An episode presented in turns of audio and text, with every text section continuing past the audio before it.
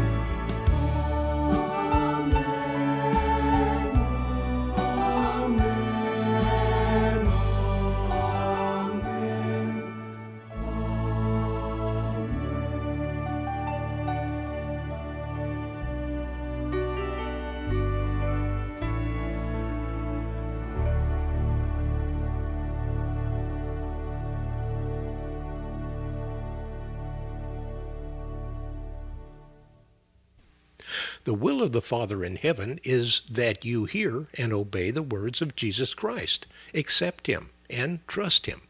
Now, here with our study is Pastor Henry Harder. Jesus had a supreme passion, and that was to do the will of God the Father. What was true of Jesus should be true of every one of his followers. Nothing is as crucial as doing the will of God. Every other interest should be secondary. I focus on the final words of Matthew in chapter 12 of the first gospel.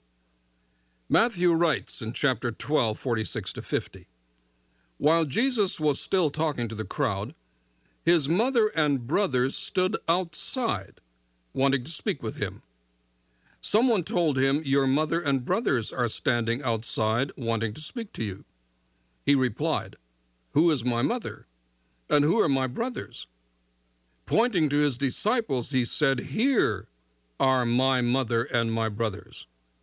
For whoever does the will of my Father in heaven is my brother and sister and mother. Jesus was probably in Capernaum when he spoke these words, so his brothers and mother must have come from Nazareth. they asked to speak to him. Why they came isn't stated. It's quite possible that they had heard of the opposition to Jesus. Perhaps even that there were some who were plotting to kill him. If that's the case, then they might have come to tell him to cool it, to tone down his message, so as not to antagonize the enemy even more. Of course, his brothers didn't believe in him anyway, not until after the resurrection. They might have come to dissuade him from his chosen task, to present himself as the Messiah and the promised king. Sometimes the greatest opposition to a believer in and follower of Christ comes from the members of one's own household. Jesus would not allow even the ties of blood to dissuade him from doing the will of God his Father. Jesus, having been made aware that his mother and brothers had come for him, looked at the circle of his followers and identified them as his family. It is a fact that spiritual ties in Christ are stronger than family ties. Now, that's Jesus' point here. To be a disciple of Christ is that exclusive. To be a true disciple of Christ doesn't mean that the disciple rejects his family, but it may come to that, and if it does, then Christ comes first. Jesus' words did not diminish his brothers and mother, but they spoke about priority. God and Christ have prior claim to the follower of the Lord. A true disciple is totally committed to Christ. And since Christ reveals the Father, a disciple of Christ is committed to do the Father's will. I need to emphasize that no one becomes a Christian by doing the will of God. But by doing it, we are identified as Christians, as having the life of Christ and being followers of Him. Doing God's will identifies us as brothers and sisters, as family members. As I mentioned, Jesus came to reveal the Father's will. So obedience to him was tantamount to obedience to the Father. He once told his disciples that, You are my friends if you do what I command you. While Jesus was related by blood to those men waiting outside his brothers, he was not related to them spiritually. They didn't believe in him. He was related to his circle around him by the Spirit. Supreme affinity comes not by blood, but by Christ. I should say that these brothers of Jesus were children of Mary and Joseph. They were then his half brothers, all younger than he. They were not sons of Joseph by an earlier marriage, nor were they sons of Mary's sister, who, according to some, was also called Mary. The fact that Mary had children subsequent to Jesus does not in any way detract from his absolute deity.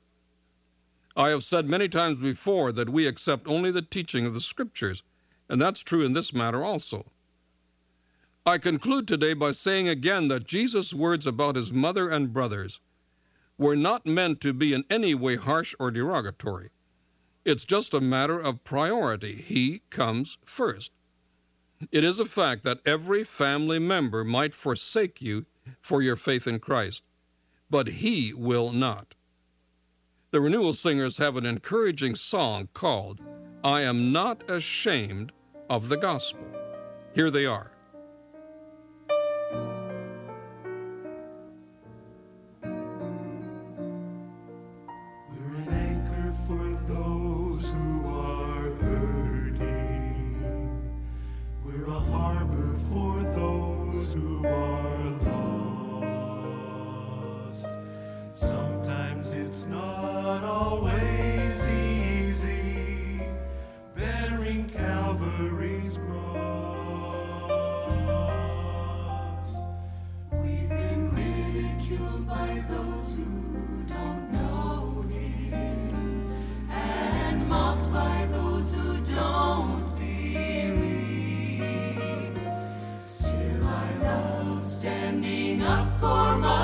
去